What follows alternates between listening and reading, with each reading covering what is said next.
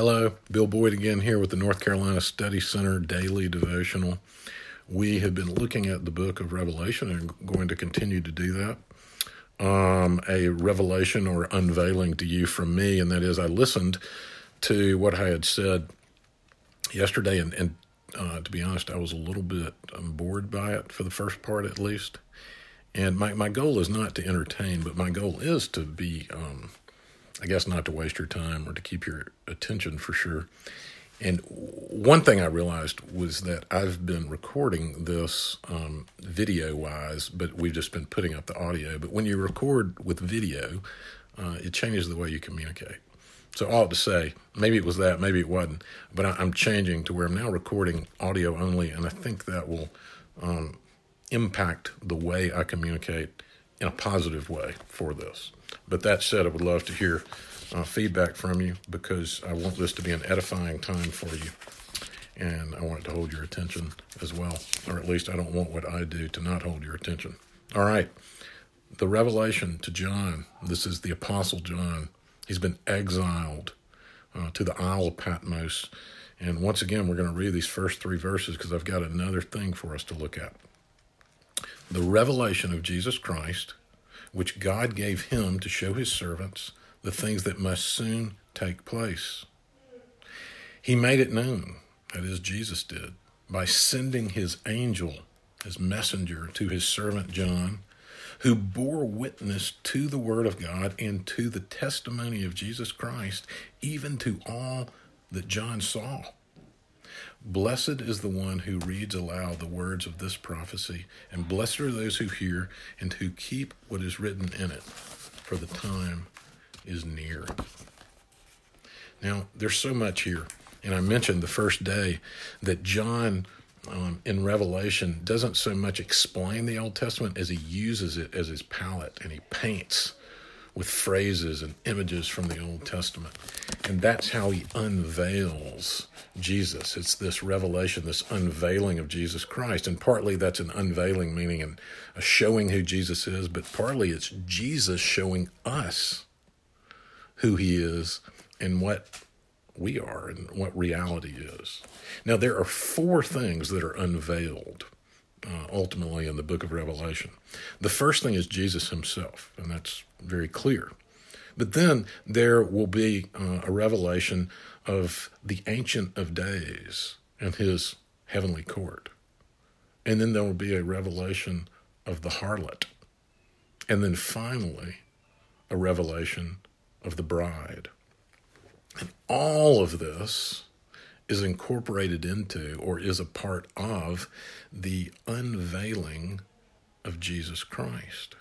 Because it's in Christ that all things hold together. I love what Peter Leithart says. He says, when Jesus is unveiled, the hidden truth of everything is disclosed. In other words, God is hiding nothing from us.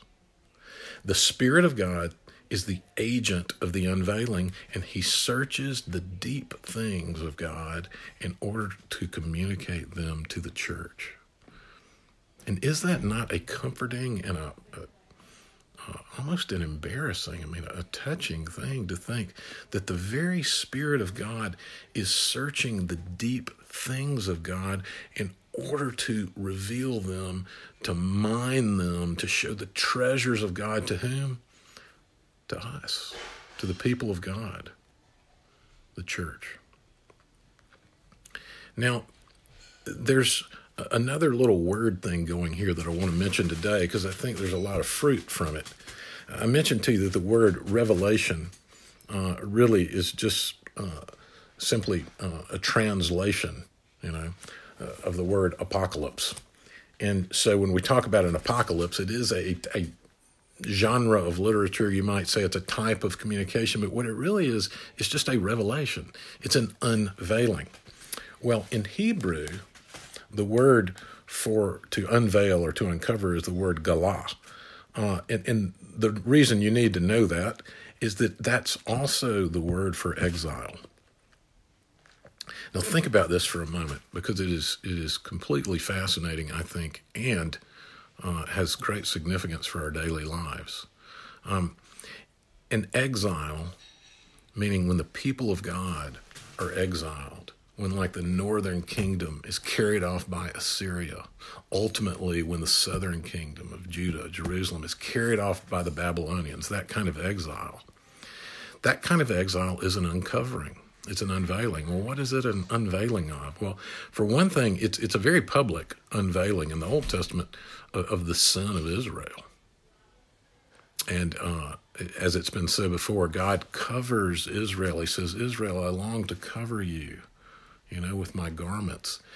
And he says, but you've unveiled yourself to other suitors. You've shown your nakedness to other kings, to other saviors, and therefore I've just unveiled you to the world.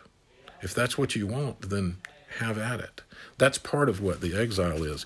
Here's another part of the exile, though. In exile, when the people are removed from the land, that's what the exile is. Well, it's a removal of God's glory from the land. Well, why is that? Well, the reason is this. God's people are meant to be the glory covering of a land. Think about it. In Genesis, God creates everything, this wondrous garden and this creation, and then God sets man in it to work it and to develop it. God makes the land for man, not man for the land. Man is the glory of the land. Man is there to cultivate the land, to develop it, to plant and to nurture crops, and also to deal with animals who feed upon the land. And when mankind is removed from the land, what happens? Well, briars and thorns begin to inhabit it again. Parts of it go from, turf to dust. And it begins to be filled in not by cattle and sheep and goats, but by wild animals. Stripped of humans, Leithart says, the land is once again prone to desolation.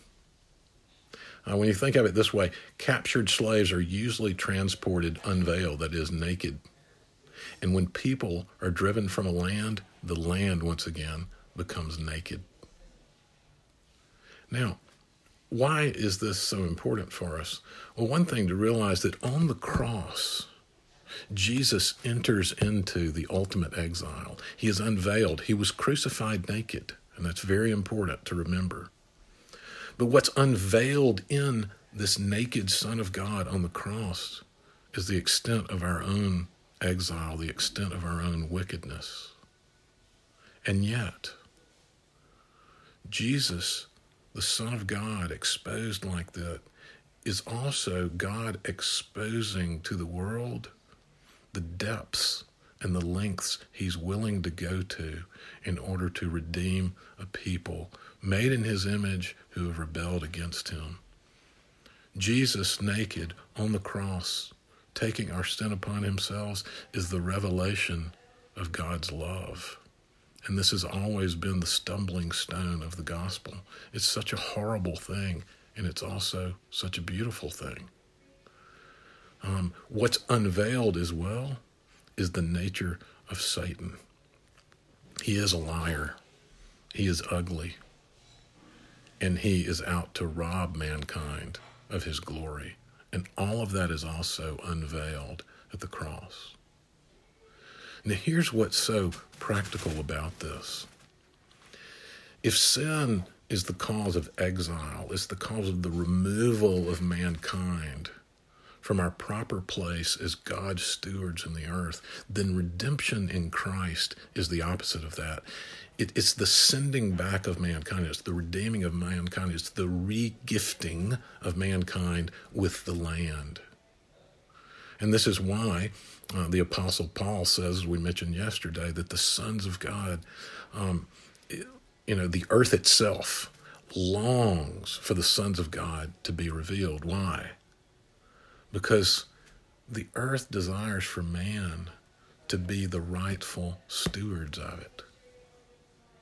So question, how seriously do you and I And I might say it this way too, how delightfully do you and I take our position as redeemed children of God in this world? Do we realize that each day we are called, freed as it were, to be God's slaves, that is, God's workers in his world, and to go once again, fill the earth and subdue it, to go and take the land, go and take this world and work it, care for it, steward it, so that it might not be naked, but so that it might be covered with the glory of God, stewarded, brought into its fullness, as it were, to the glory of God. It's what we were created for. It's what we're actually made to be good at. And this is our calling. The Lord bless you and keep you. And I hope to see you tomorrow, so to speak. Bye-bye.